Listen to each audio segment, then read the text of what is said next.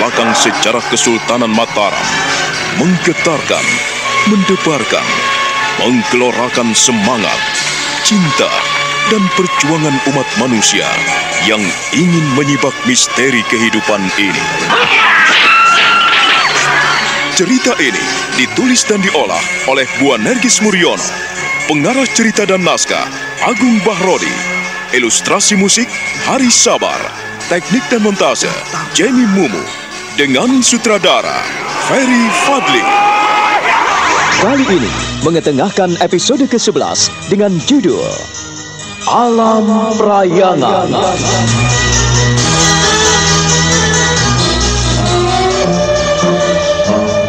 Pembicaraan orang-orang Belanda dan orang-orang Portugal dengan para penguasa di Surabaya didengarkan dengan baik oleh Panembahan Nyokrawati. Mereka menikmati jamuan makan malam yang disediakan oleh Raja Giri yang agung. Panembahan Nyokrawati yang mengenakan akar mimang tak nampak di antara mereka. Namun ia tahu persis apa yang direncanakan oleh orang-orang asing di Surabaya itu.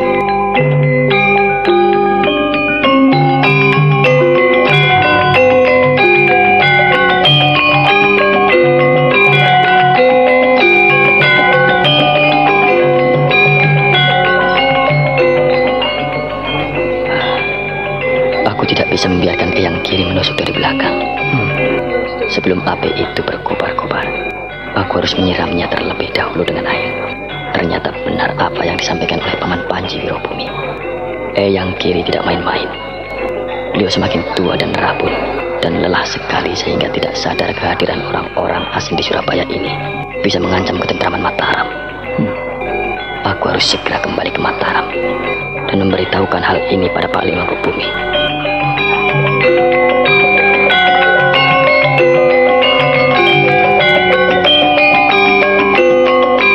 Tuan Paulus, Tuan Stephen, dan tuan-tuan yang hadir di sini. Saya mengharapkan agar di Pasuruan, di Gresik, dan di Tuban juga diberikan senjata api. Meriam-meriam baru yang memiliki daya tembak lebih jauh lagi. Karena bagaimanapun juga, kami harus menangkal dari perompak dan bajak laut. Kalau kita ingin menikmati ketenangan, maka kita harus lebih kuat. Betul. Betul sekali Tuan Adipati Bekik. Memang apa yang Tuan katakan itu ada benarnya. Kalau kita ingin aman dan berkuasa, kita harus memiliki kekuatan. Kalau kita tidak memiliki kekuatan, maka kita akan gampang dikalahkan dan dilecehkan oleh orang-orang yang jauh memiliki kekuatan. Kami akan menempatkan meriam-meriam terbaru untuk pemerintah Surabaya, Adipati Pakai. Ah, em, jangan khawatir. Pesanan Tuanku Raja Khiri kami dengarkan. Senjata api pun kami kirimkan dan eh, kami persembahkan untuk Raja Agung yang bijaksana. Terima kasih atas perhatian para yang mulia. Kepedulian pemerintah Nederland dan pemerintah Portugal bagi kami di Surabaya ini sangat kami harapkan. Ah, tapi kami mohon Tuan Adipati Pekik supaya para perampok dan bajak laut dari Madura, dari Makassar, dari Bugis boleh kami hadapi dengan senjata api. Semuanya itu tergantung keadaan Tuan Paulus. Tuan-tuan tahu bahwa mengendalikan mereka tidaklah gampang, sebab mereka bagaikan singa-singa yang lapar. Kalau mereka kami biarkan, mereka akan merajalela. Tetapi kalau kita tentang, mereka akan semakin membabi buta, merajah rayah para nelayan biasa, dan pedagang-pedagang yang melewati jalur Surabaya ini. Itulah Tuan Adipati. Kami mengemban tugas dari pemerintah Nederland agar kami bisa membantu tuan-tuan yang bijaksana di Surabaya ini. Dan kami berharap agar Surabaya ini memiliki kekuatan. Karena kami sudah melihat Mataram menunjukkan taring-taringnya. Oh, good, Mataram. Kami juga sudah mendengar bagaimana Mataram berkibar dan mengibarkan panji-panjinya. Ya, kami memikirkan cuan-cuan. Jangan sampai kita ketinggalan dengan Raja Mataram. Itu raja muda sangat berhasil membangun.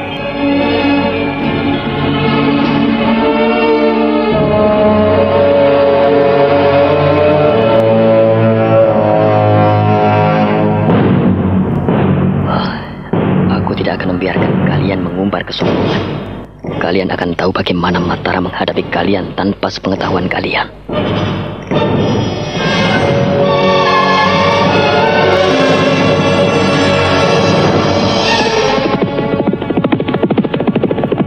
Dan memang benar apa yang dikatakan Panembahan Nyokrawati. Pada pagi-pagi sekali, rombongan prajurit pilihan dari Mataram menuju ke Surabaya.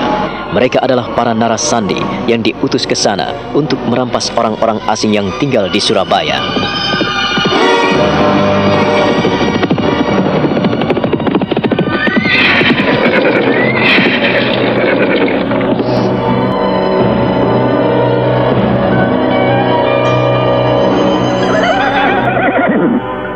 Saya minta mulai dari sini, tak ada seorang pun yang mengendarai kuda. Saya minta Paman Surotani memimpin anak-anak muda menuju ke Jordan. Sementara saya sendiri akan menuju ke Gresik. Jangan ada yang menimbulkan kecurigaan bagi orang-orang di Surabaya. Ingat, kita harus nantiasa mengadakan hubungan timbal balik. Jaga diri kalian. Jangan sampai ada yang lengah. Kita tidak boleh memasuki istana Surabaya. Masing-masing menjalankan tugas dengan sebaik-baiknya. Pasuruan, Winongan, Jortan, Gresik, Kapulungan, Lumajang. Semua harus ada di tangan kita. Dan orang-orang baru dari barat itu harus kita singkirkan. Kita singkirkan kekuatan mereka hingga mereka putus asa. Hamba Kanjeng Pangeran. Cucuku dan Mas Rangsang. Hamba Eyang Mangkubumi. Kuminta kau jangan lepas dari alap-alap dengan para tiko dan dengan gurumu. Hamba Eyang Mangkubumi. Aku akan mengamati kalian semua. Jangan sampai menimbulkan kekecewaan. Paman Martoloyo, anak Mas Pringgoloyo, semua harus mengikuti langkah-langkah Haji Sukmo. Sementara Haji Sukmo, Wulan, dan Doran adalah senjata Trisula Mataram. Silakan kalian bekerja. Hamba Kanjeng Pangeran.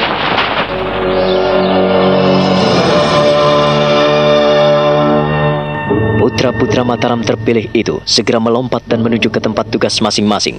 Mereka menyebar di seluruh kota-kota wilayah kekuasaan Surabaya. Mereka pergi ke Tuban, Pasuruan, Lumajang, ke Malang, ke Gresik, dan seluruh daerah kekuasaan Surabaya. Sukmo, Wulan, dan Doran diutus untuk menuju ke Gresik.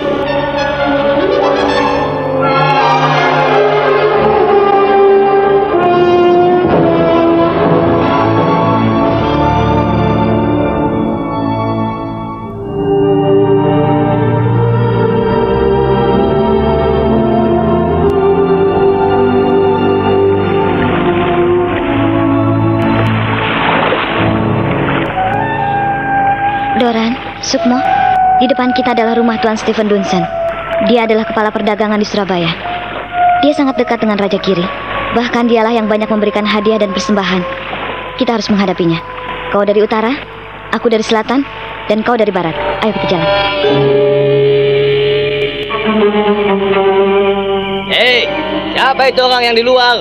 Gue orang tidak tahu diri, malam-malam keluyuran di rumah orang. Siapa ada di situ? Gue orang dengar suaraku atau tidak? Kalau gue orang tidak mau bicara, gue orang pasti tembak. Hei, siapa? Siapa yang ada di situ? Kalau gue orang tetap bisu, X akan tembak lu orang. Gue orang benar-benar kurang ajar, ha? Yun!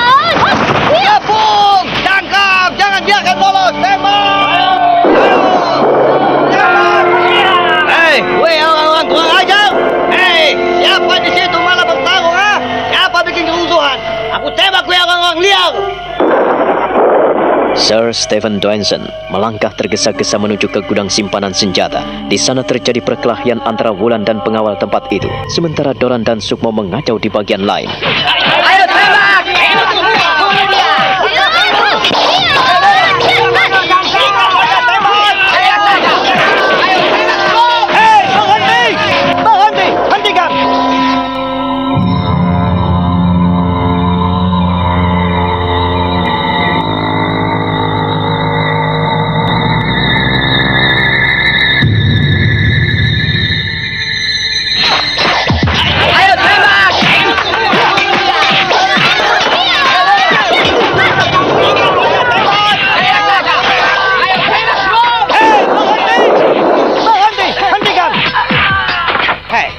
Siapa kue yang berani masuk, ha? Siapa?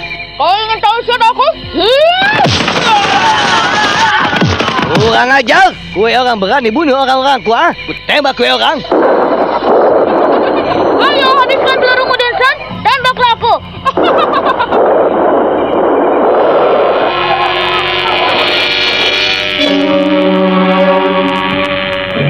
Stephen Doenson menembak berkali-kali ke arah tubuh Wulan, tetapi perempuan cantik itu tidak mempan senjata api. Peluru yang mengenai tubuhnya mental begitu saja, bagaikan mengenai baja hingga menimbulkan percikan-percikan bunga api. Wulan tak bergeming, bahkan ia bertolak pinggang, melangkah mendekati Sir Stephen Doenson.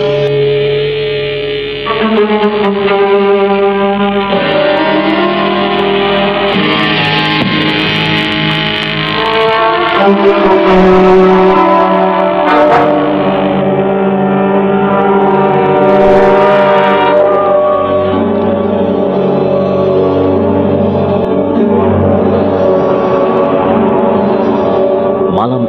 orang-orang kepercayaan Mataram sudah pergi ke Surabaya dan datang ke loji-loji orang Belanda yang mendukung kekuatan Raja Agung di Surabaya.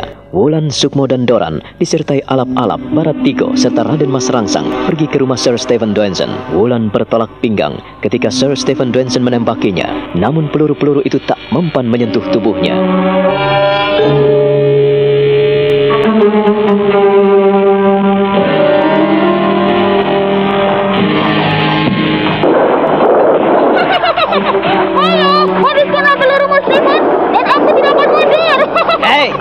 Siapa kue orang yang berani mengacau tempat tinggalku? Hah? Siapa kue orang? Ayo buka itu topeng. Habiskan pelurumu, Stephen, dan aku tidak akan mundur. Eh, jangan mundur kau, bule bodoh.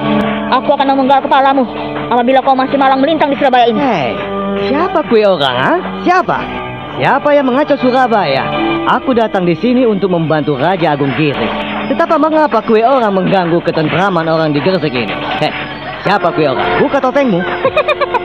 Rupa-rupanya kau seperti babi yang ketakutan, Stephen. Ayo, ayolah. Kalau kau ingin tahu wajahku, marilah, mendekatlah. Bukalah cadarku.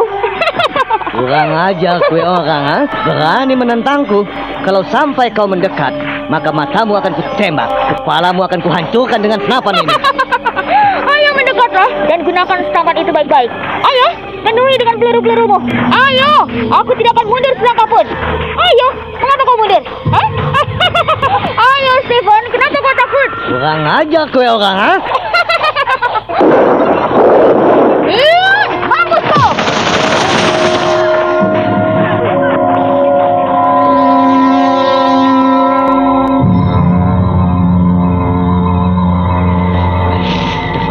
Setan, hantu, hantu. Wulan tertawa terbahak-bahak menyaksikan Stephen Doenson lari pontang-panting menuju ke loji. Wulan tertawa lebar, lalu perlahan-lahan membuka cadarnya. Stephen Doenson langsung mengunci diri di dalam kamarnya, tak berani berkutik akibat menghadapi Wulan yang tidak mempan dengan senjata api. Bahkan ketika ia melontarkan tembakan jitu ke kepala Wulan, ternyata tembakan itu mental. Bahkan perempuan itu tertawa dan menyabetkan pedangnya yang berkilat-kilat hingga senapannya terpental jatuh dari tempatnya.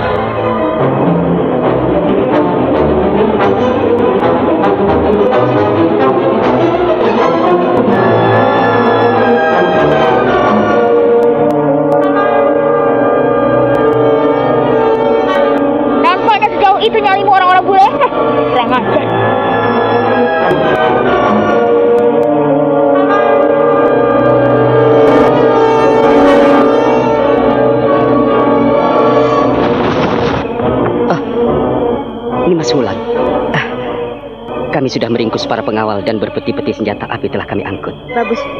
Dan Mas Rangsa, kita tetap melaksanakan tugas dengan baik. Di mana gurumu? Di mana Sukmo dan Doran? Nampaknya mereka masih sibuk untuk mengurus para pengawal.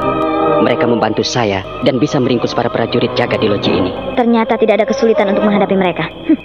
Stephen Dunson, ketakutan dan terkencing-kencing lari menuju ke loji. Lalu, apakah semua senjata ini kita bawa ke Mataram Mas Wulan? Iya, semua senjata rampasan harus kita bawa ke Mataram. Setidak-tidaknya bisa kita tinggal di Ponorogo atau di Ngadiluwih dan Tenggalek. Jadi kita tempatkan di pos-pos Mataram yang ada di Jawa Timur. Baik, nih Mas Wulan. Kami akan segera bekerja. Jangan lupa, kau harus menunggu kami. Sebab kita tidak bisa meninggalkan semua ini begitu saja. Kita harus membereskan orang-orang Stephen Dunson. Kami tidak membunuh mereka nih Mas. Kami hanya mengikat mereka di tiang tanpa berkutik. Sukmo, Doran,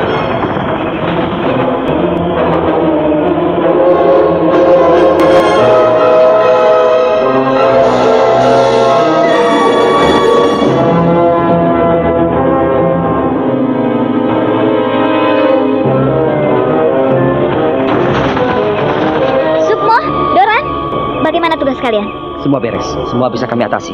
Iya, semuanya beres. Bisa aku atasi dengan baik. Sekarang kita harus kembali ke Kebomas. Setelah itu, ke Sukobendu dan Klaren. Menurut Kanjeng Pangeran Mangkubumi, kita harus berkumpul di Sumpit. Tetapi terserah kepadamu. Kau yang lebih tahu wilayah di sini. Ayolah, kita harus mengangkut senjata api rampasan kita. Kita bawa ke Sukobendu. Besok pagi-pagi sekali, kita melanjutkan perjalanan. Kita bawa ke Ponorogo atau ke Ngawi.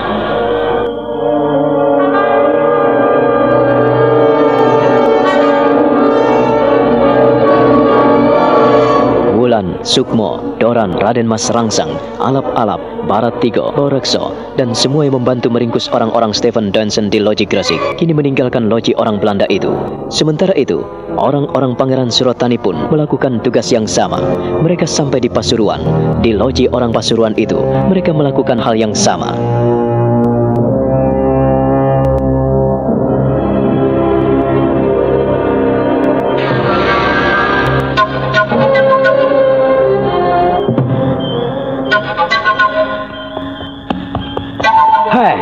Ada apa Robert? Ah, rampok tuan. Banyak orang-orang memasuki loji kita. Mereka banyak membunuh para pengawal. Apa? Iya tuan Richard. Banyak orang asing bertopeng hitam yang menyerang kami. Mereka menggunakan senjata tajam tuan. Apakah kalian tidak bisa menanggulanginya? Ah, keadaan semakin gawat tuan Richard. Kami telah berusaha. Robert, kerahkan seluruh pengawal. Jangan sampai mereka lolos. Kepung, tangkap hidup atau mati. Baik tuan Richard.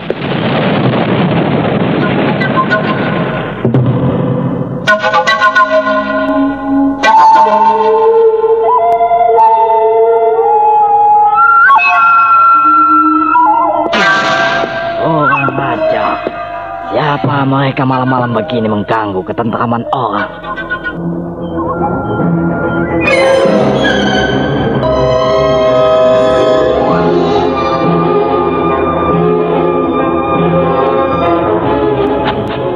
Kakang Manduro Raja. Bagaimana? Kita masuk saja? Jangan sampai membunuh kalau tidak terpaksa. Tapi kita telah memenggal beberapa orang prajurit. Bagaimana ini? Kita membunuh mereka karena terpaksa, kakak. Ayo, kita masuk ke loji dan kita sergap orang-orang Richard. Ayo cepat. Ah, iya, iya.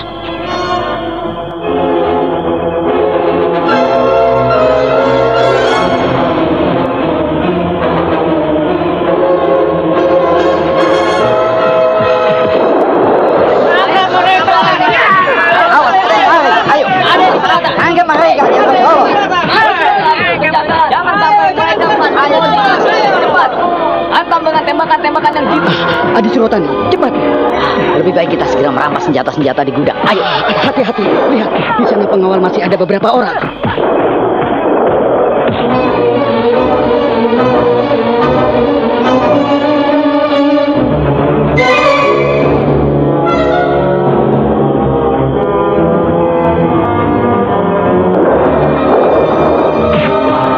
Hati-hati kakak. Ya, kau yang harus hati-hati. Jangan sampai menembak kita. Ayo cepat, kita merangkak.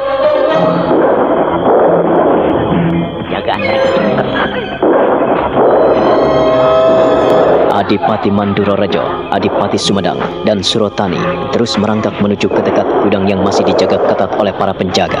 Prajurit-prajurit Portugal itu nampak bersiaga penuh dengan senjata api di tangan. Pedang mereka menggantung di pinggang dan ketika mereka sudah sampai di gudang itu,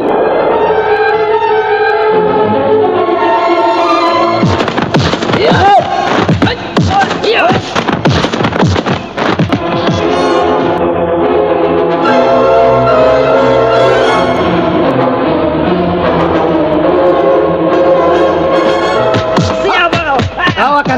Inilah jawabannya.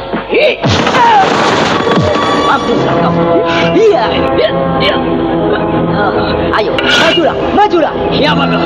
Buka topengmu. Ayo, siapa? Kau tidak perlu bertanya.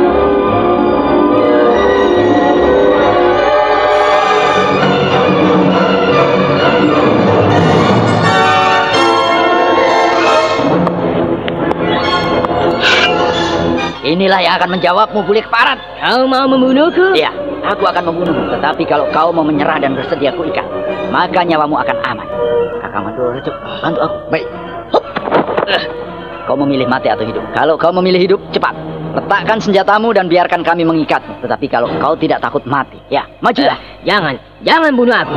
Jangan, jangan bunuh aku. Jatuhkan senjatamu dan angkat tangan. Baik, baik. Aku menyerah. Aku menyerah. Serdadu-serdadu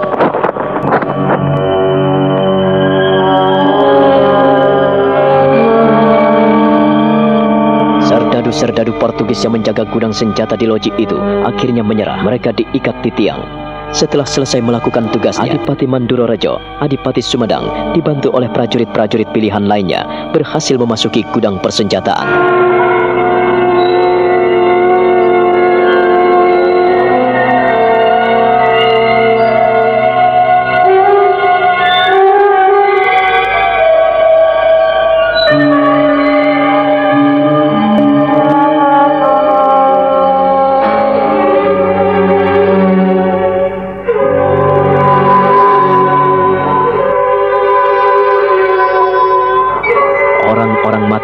Secara rahasia dapat menyusup ke loji-loji Belanda di seluruh wilayah Surabaya. Kelompok Wulan dan Aji Sukmo berhasil merampas gudang senjata Sir Stephen Doenson, sementara orang-orang Adipati Manduro Rejo dan Surotani berhasil memasuki rumah Richard dan loji Belanda di Pasuruan.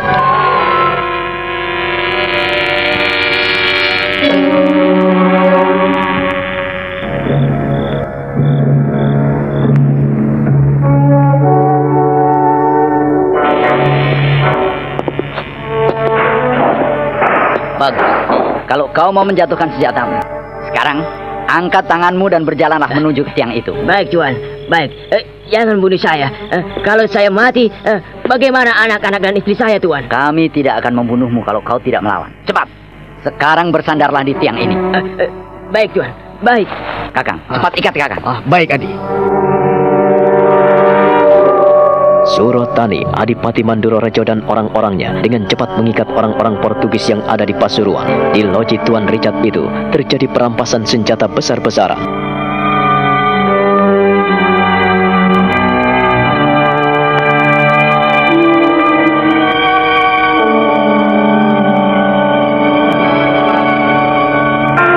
Richard menjadi kebingungan sebab orang-orangnya tak ada yang kembali ke tempatnya. Ia mondar-mandir di dalam ruang pribadinya. Ia membawa senapan, namun ia tidak berani keluar dari biliknya sebab suasana tiba-tiba menjadi sunyi dan hening sekali.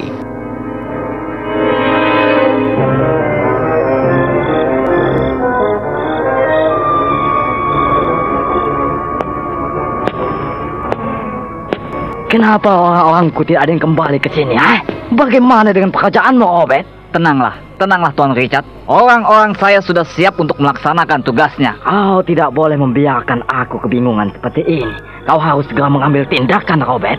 Baik Tuan, saya tadi sudah memerintahkan pada anak buah saya agar menangkap orang-orang yang mengacau di tempat ini. Loji kita harus aman dari kerusuhan. Hmm, nyatanya mereka tidak ada yang melapor lagi ke sini. Bahkan aku tidak mendengar tembakan-tembakan lagi. Apa artinya semua ini, Robert? Ah, yang kita hadapi adalah serigala-serigala lapar, Tuan. Harimau-harimau buas. Jadi kita tidak boleh main-main. Kau sendiri tidak bisa meyakinkan aku, Robert. Aku cemas sekali karena anak buahmu pun tidak ada yang melapor kemari. Bagaimana kau ini, Robert? Hmm, Cepat keluar dari sini dan periksa apa yang terjadi di luar. Setelah itu, kembalilah kemari. baik Tuan Richard.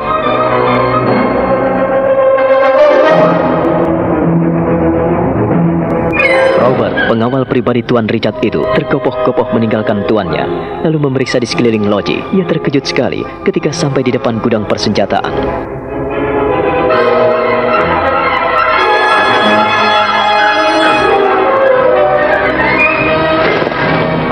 Apa pula yang kau lakukan di sini, ha? Ampun, ampunkan saya.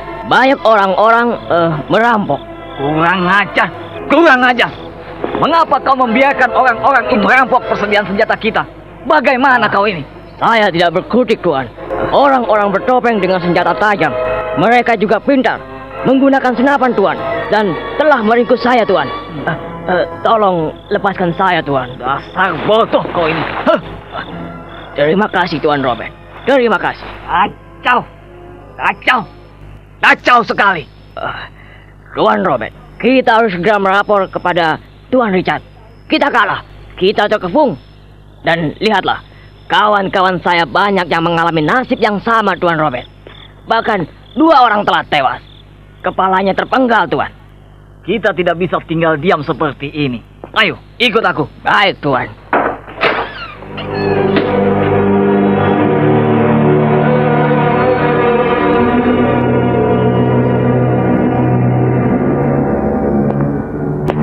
Bagaimana, Robert? Mengapa kau datang kemari dengan wajah pucat pasi seperti itu? Mengapa? Dan kau, heh, mana senjata? Uh, uh, ampun, Tuan Richard. Uh, saya, uh, kita dirampok. Goblok kue orang. Kenapa tidak bisa menjaga diri, ha? Uh, ampunkan, Tuan Richard. Kita tidak boleh menutup mata. Uh, terjadi bencana besar di loji kita. Apa yang telah terjadi, Robert? Kau bodoh! Banyak orang yang merampok harta milik kita. Seluruh persenjataan di gudang telah lenyap. Dan para pengawal semua teringkus diikat pada tiang-tiang. Ah, dua prajurit anak buah saya terpenggal kepalanya. Dan saya, kue orang memang benar-benar goblok, Robert. Tidak bisa berbuat sebaik-baiknya. Hanya ditugasi menjaga logis saja. Kau tidak bisa bekerja dengan baik. Heh, kau goblok sekali. Atau kau bekerja sama dengan penjahat-penjahat itu, Robert? Tuan bisa melihat salah satu anak buah saya yang saya ajak ke sini, Tuan. Dia tidak berdaya karena ia melihat orang-orang yang sakti. Aku tidak mau dengar kue orang bilang orang sakti dan sebagainya. Yang jelas, kalian tidak becus bekerja dengan baik. Betul, Tuan Richard. Apa yang dikatakan Tuan Robert memang benar. Orang-orang bertopeng itu benar-benar menunjukkan suatu kelebihan yang luar biasa. Sehingga saya tidak berkutik di hadapan mereka. Bahkan teman-teman saya pun mengalami nasib yang sama. Beberapa orang tidak bisa berkutik. Kepala mereka menggelinding ke tanah. Weh, aku tidak peduli dengan apa yang kalian kerjakan. Yang penting sekarang adalah kita telah dirugikan oleh orang-orang jahat itu. Tuan Richard, kita di sini adalah di bawah wewenang dan izin Tuan Raja yang bijaksana. Tuan Raja yang bijaksana harus bertanggung jawab atas kerugian ini. Kita harus melapor ke sana. Eh, apa, Robert?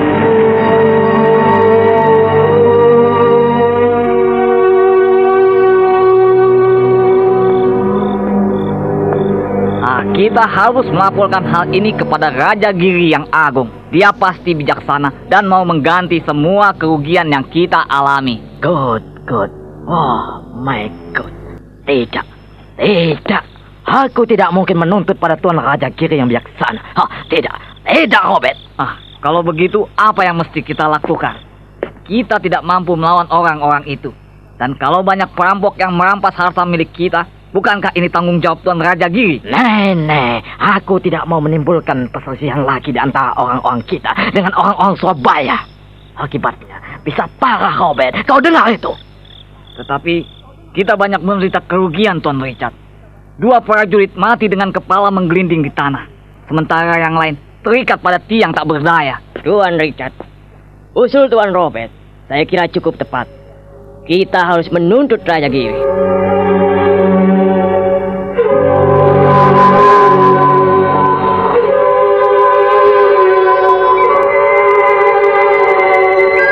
Richard akhirnya mendengarkan usul anak buahnya. Malam itu, ia menuju ke Surabaya. Sementara itu, Aji Sukmo, Wulan dan rombongan yang berhasil merampas persenjataan dari gudang Stephen Johnson di Gresik, kini beristirahat di hutan Sambeng. Sukmo duduk di bawah pohon besar. Ia bersidakap untuk menghilangkan hawa dingin. Wulan dan Doran ada di samping kanan dan kirinya. Sementara Raden Mas Rangsang, Alap-Alap, Barat Tigo dan kawan-kawannya yang lain telah tertidur lelap karena kelelahan.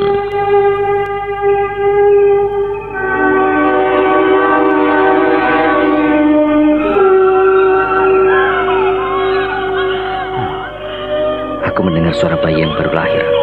Ulan? Ulan? Iya, ada apa Sukmo? Apakah kau tidak mendengarkan sesuatu? Suara serangga malam? Binatang-binatang hutan? Ulan, aku mendengar suara bayi yang baru lahir. Dengarkanlah baik-baik. Aku tidak mendengarkan apa-apa, Sukmo. Dengarkan baik-baik. Aku mendengar dengan jelas, Ulan. Sungguh. Suara bayi. Demi Tuhan, aku tidak mendengar suara apa-apa kecuali serangga malam dan binatang hutan. Pejamkan matamu dan dengarkan baik-baik. Kau harus mendengarkan. Kalau aku mendengar dengan jelas, masa kau tidak mendengarnya, Bulan? Aku tidak mendengarkan apa-apa, Sukmo. Aku tidak bohong. Di mana kau mendengarkan suara bayi itu? Katakan, di mana? Biar aku yang mencari. Nah, di arah barat laut. Ya, dari arah barat laut. Nampaknya dekat sekali denganku. Dekat sekali dengan kita. Tapi aku tidak mendengarkan apa-apa. Aku tidak berbohong kepadamu, Sukmo. Turan, Turan, bangun.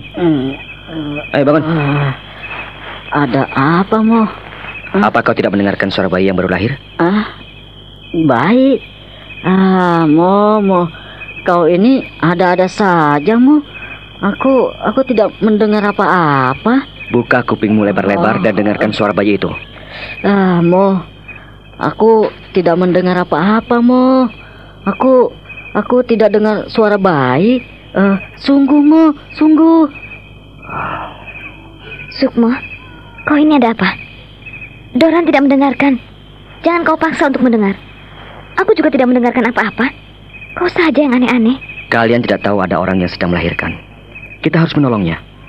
Kita harus mencari. Kita cari ke mana? Kau bilang ke arah barat laut. Tapi aku tidak mendengarkan apa-apa. Kau hanya terbayang-bayang Roro Sunti yang ada di alas Dowo. Iya, Mo. Kamu kamu pasti ingat pada kekasihmu yang cantik itu. Eh, iya kan? Iya kan? Ini, ku dengarkan dengan nyata. Aku tidak terbayang-bayang dengan Roro Sunti. Tidak. Tidak membayangkan Joko Lola. Nyatanya, kami tidak mendengarkan apa-apa. Doran tidak mendengarkan apa-apa. Aku juga tidak. Hanya kau yang mendengar. Ku minta kalian mau membantuku. Sekali lagi, dengarkan baik-baik.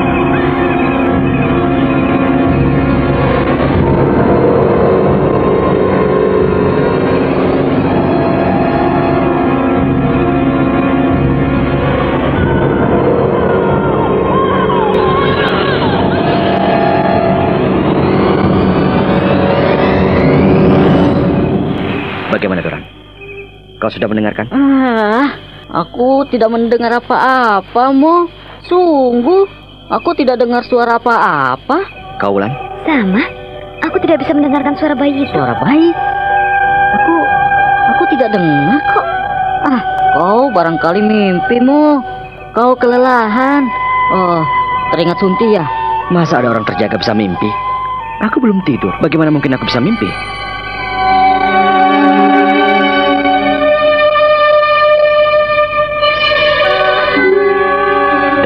Bulan hanya bisa menggeleng-gelengkan kepala saat Aji Sukmo nampak dengan khusyuk mendengarkan suara seorang anak laki-laki yang baru lahir. Aji Sukmo akhirnya bersidakap, lalu duduk bersila. Doran dan Bulan mengikuti langkahnya. Sukmo masih mendengarkan suara bayi itu yang makin menangis dan meronta. Suara itu masih jelas di kendang telinganya.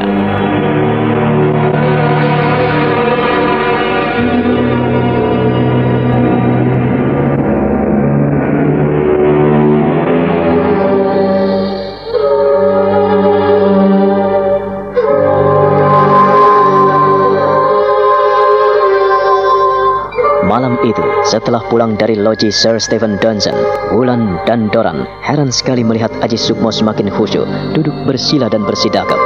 Haji Sukmo memejamkan mata. Getaran-getaran aneh menguasai sekeliling tempat itu.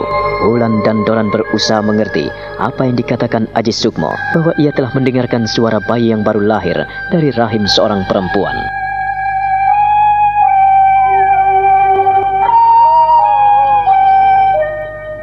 Sukmo, sering kali kau menunjukkan hal-hal aneh di depan mataku. Apa sebetulnya yang tengah kau alami, Aji Sukmo? Kau bilang mendengar suara bayi yang baru lahir. Tapi aku dan Doran tidak mendengarkan suara itu. Apa sebetulnya yang kau alami, Aji Sukmo? Baiklah, aku akan mencoba mengikutimu. Duduk bersila dan bersemadi. Doran, Iya, Wulan. Ada apa? karena Sukmo bersemadi, maka ikutilah langkah-langkahnya. Duduklah bersemadi dan ikutilah apa yang dilakukannya. I- iya, Wulan. Iya. Kau bergeserlah sedikit. Kita bantu apa yang dihadapi sahabat kita. Iya, Wulan. Tet- Tetapi tadi dia bilang mendengarkan suara bayi. Kita tidak mendengarkan apa-apa ya, ya, ya. Ah, ini bagaimana, Wulan? Untuk itulah mari kita ikuti jejaknya. Kita bersemadi, Doran. Iya, iya, iya, iya, iya. Doran dan Wulan akhirnya ikut bersemadi di kanan kiri Aji Sukmo. Mereka semakin khusyuk dan hikmat sekali. Menyelusuri alam batin masing-masing. Aji Sukmo dalam alam batinnya melihat suatu alam yang indah yang tidak pernah ia lihat dengan mata kepalanya.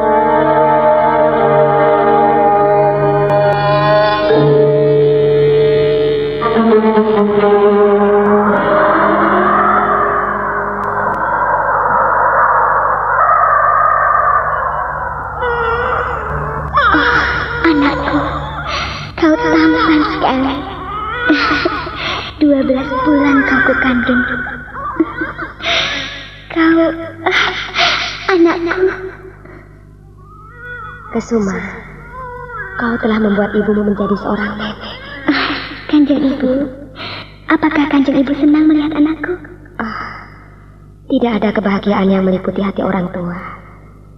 Apabila melihat anaknya bisa melahirkan cucunya. Ibu bahagia sekali, Kesuma. Anakmu lahir laki-laki. Dan ia sehat sekali. Kanjeng Romo, Anakku Dewi Kesuma. Kini aku telah menjadi kakek. Tak kusangka waktu berjalan begitu cepat. Ki- Kini kau telah menjadi seorang ibu anakku. Kanjeng Romo. Karena Kanjeng Romo ada di sini, Kesuma ingin agar Kanjeng Romo sudi memanggil suamiku. Kesuma anakku. Kali ini Aji Sukmo masih ada di Sambeng. Ia menjalankan tugas dan kewajibannya. Ia sekarang mengabdi di Mataram. Kita tidak boleh mengganggunya anakku. Tapi Kanjeng Romo, cucumu membutuhkan seorang ayah. Dia juga belum kita beri nama. Kanjeng Romo, apakah Kanjeng Romo sudi menggantikan Kakang Aji Sukmo? Kehadiran seorang suami memang tidak bisa digantikan oleh siapa pun anakku. Baiklah, karena kau menginginkan kehadiran suamimu, aku akan memanggilnya agar kita bisa bersama-sama memelihara dan menyayangi putramu yang baru lahir.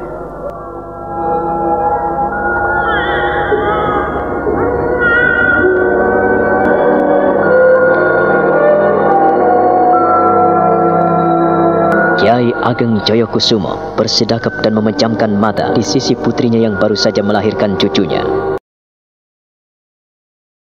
Joyokusumo semakin khusyuk.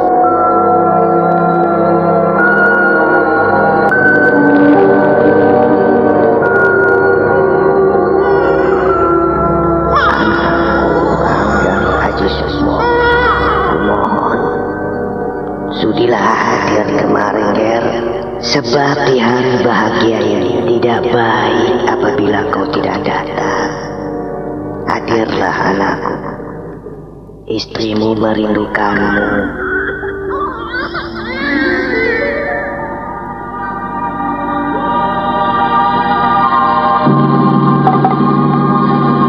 Pada saat nama Aji Sukmo disebut oleh Kiai Ageng Joyokusumo, sekonyong-konyong ia bisa meninggalkan tubuh ragawinya. Ia melesat pergi jauh ke alam lain, ke alam perayangan yang menghentakkan jiwa dan rohnya.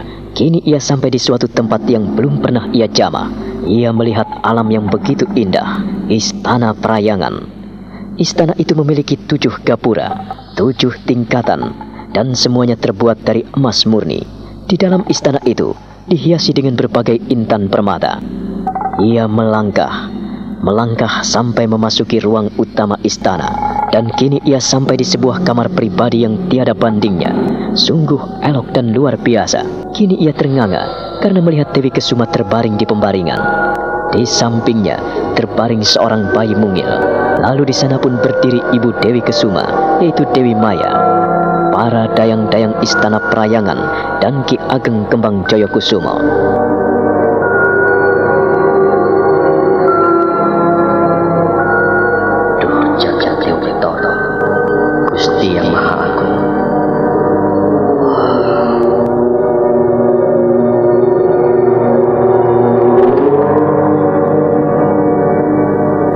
Kesuma, kau Kakang Aji Sukmo. Ah, Kakang, lihatlah. Lihatlah ini. Siapakah dia? Dewi Kesuma, kau telah melahirkan seorang bayi mungil. Ia laki-laki,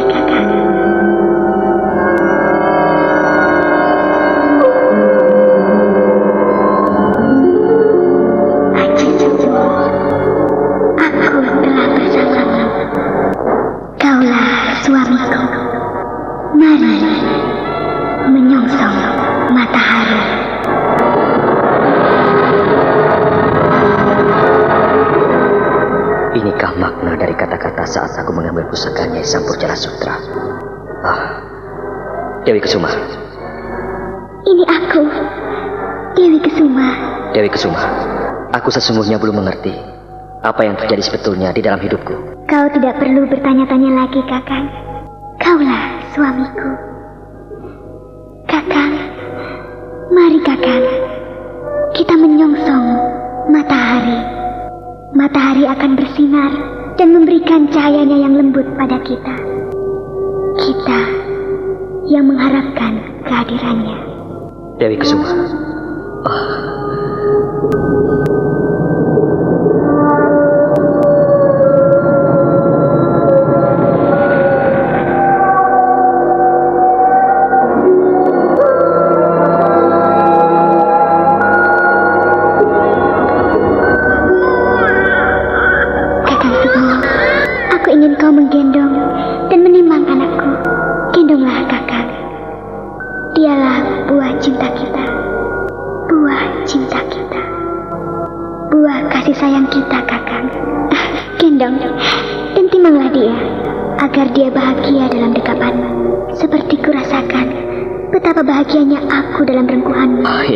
Oh anakku, dia anakku. Iya, dialah anakmu, Ger. Buah cintamu bersama Kesuma. Kau adalah menantuku. Kau menantu yang baik. Jangan heran dan kaget Aji Sukmo, ger anakku. Sayangi dan kasihilah anakmu. Kau telah melengkapi segala impian dan harapan kami. Kau adalah menantuku anakku. Aji Sukmo, janganlah ragu-ragu. Gendong dan timanglah anak kecil itu. Dia adalah buah hatimu, Ger. Dia anakku. Dia anakku.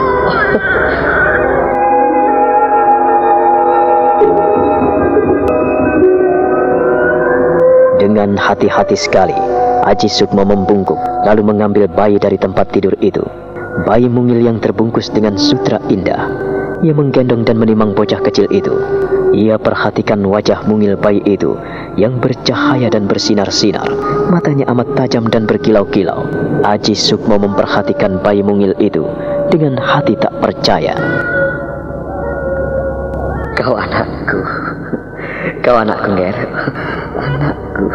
Anakku. Dia adalah buah hatimu, Ger, anakku. Dia adalah cucuku. Kau berikan yang terbaik buat kami.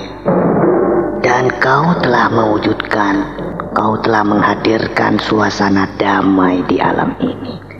Angger Aji Sukmo, janganlah ragu-ragu anakku.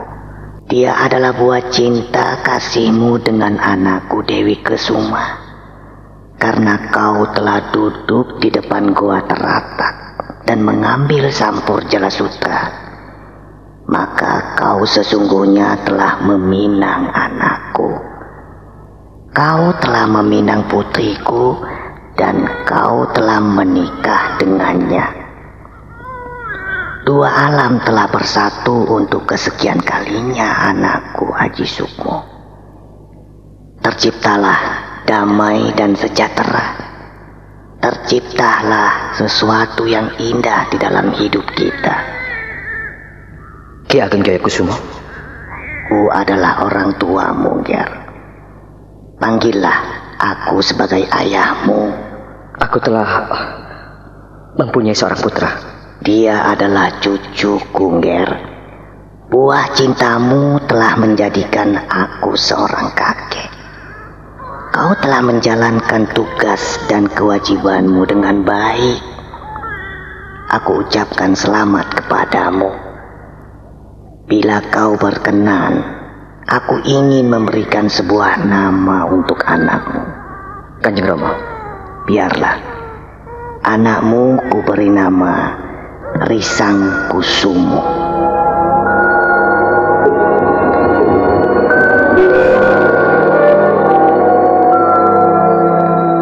Ki Ageng Kembang Jaya Kusumo memberikan nama bocah kecil itu dengan Risang Kusumo. Hati Aji Sukmo terharu sekali mendengar kisah dan kasih sayang orang tua. Bapak dan ibu mertuanya begitu mengasihinya.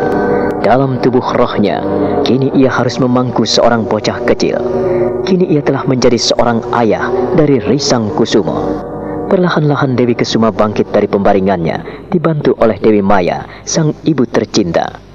Dewi Kesuma tersenyum dan mengulurkan tangan untuk meminta bocah kecil itu.